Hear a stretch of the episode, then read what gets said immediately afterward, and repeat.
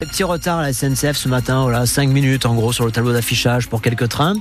Euh, sinon, en ce qui concerne euh, la circulation euh, route, alors là, bon, on n'a pas de problème hein, dans le département de l'Hérault, pour l'instant c'est fluide.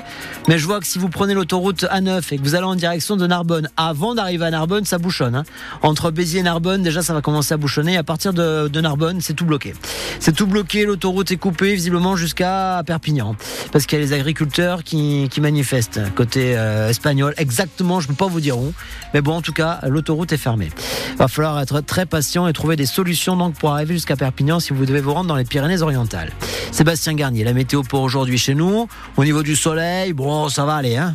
Euh, bah ça va aller, disons qu'il va être là, mais il va quand même être pas mal voilé le, le Ce que je veux dire, c'est qu'on n'a pas besoin d'une casquette aujourd'hui. Ah oui, d'accord, oui, dans ce sens-là, effectivement. Euh, les températures 15 à 20 degrés, 20 euh, à Bédarieux par exemple, 15 à 7. On parle là des, des maximales. On aura 16 à Agde, 19 à Montpellier, Béziers et Lodève.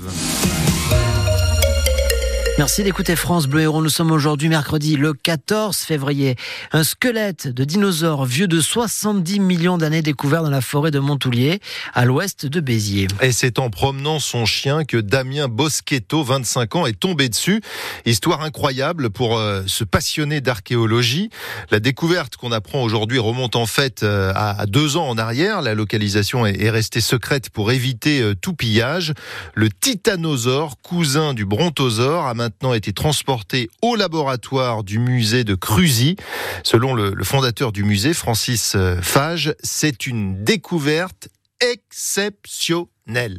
En France, au Crétacé supérieur, c'est-à-dire on est à 72 millions d'années environ, c'est très rare. Ce petit Damien, la Boschetto, il trouvait ça, il a fallu quand même qu'il ait l'œil. Hein, parce qu'il y en a qui sont passés pendant 30 ans, ils n'ont pas vu ce site. C'est comme un, un, un brontosaure, des choses comme ça, vous voyez. Il fait à peu près 8-9 mètres, je crois, à peu près, oui. Ça a été des, des grosses crues, des, des, des fleuves, des rivières, sans doute. Il s'est bloqué dans une barrière de grès et il est resté là. Le malheur, c'est que euh, il faut espérer qu'on trouve le reste parce qu'à 70%, il est entier. Toutes les vertèbres et tout sont en connexion. À partir de l'arrière-crâne jusqu'à la queue, c'est en connexion. Voilà. C'est la tête qui est partie. Voilà. Mais elle y est. Hein. Elle est dessous, peut-être, en bas de cette petite falaise. Et les fémurs, on ne désespère pas de le trouver, ça, quoi. Le titanosaure découvert qui mesurait en- environ 9 mètres. Vous avez euh, les photos sur francebleu.fr et sur notre appli ici. Un couple et ses deux enfants relogés hier à 7 après un incendie qui s'est déclaré dans leur appartement. Le feu a pris au troisième et dernier étage d'un immeuble situé dans le secteur de Villeroy. Il a été rapidement éteint par les pompiers. Personne n'a été blessé. Circulation euh, très perturbée hier soir vers 19h sur l'A709 à hauteur de Saint-Jean-de-Védas suite à une collision entre deux voitures qui a fait deux blessés légers et puis perturbation aussi euh, hier soir sur l'A75 dans le secteur de Clermont-Lérault, une nouvelle action des agriculteurs, les manifestants qui ont mis en place un, barrage filtrant sur l'autoroute pour contrôler le, le chargement des camions à 10 jours du salon de l'agriculture. Pas question de relâcher la pression, les représentants de la FNSEA et des JA ont été reçus hier par le Premier ministre. Euh, les deux syndicats agricoles majoritaires qui assurent que tout s'est bien passé. On continue d'avancer, disent-ils, mais ça ne suffit pas. Il faut aller encore plus loin. La SNCF communiquera ses prévisions de trafic dans la matinée. Les contrôleurs sont appelés à faire grève ce week-end. Une grève à l'appel de deux syndicats, CGT et Sudrail. Les contrôleurs revendiquent notamment des hausses de salaire et une meilleure prise en compte de leur fin de carrière. La version dématérialisée du permis de conduire généralisée dans toute la France à partir d'aujourd'hui. Oui, c'est le ministre de l'Intérieur qui l'a annoncé euh, hier soir à nos confrères du Parisien aujourd'hui en France. Après une, une expérimentation dans trois départements, le permis dans le téléphone devient donc une réalité, Simon Soubieux. Ce permis de conduire dématérialisé concernera tous les automobilistes qui en font la demande. Il apparaîtra alors dans l'application France Identité sur téléphone. Pour l'obtenir, une seule condition, disposer de la carte nationale d'identité électronique.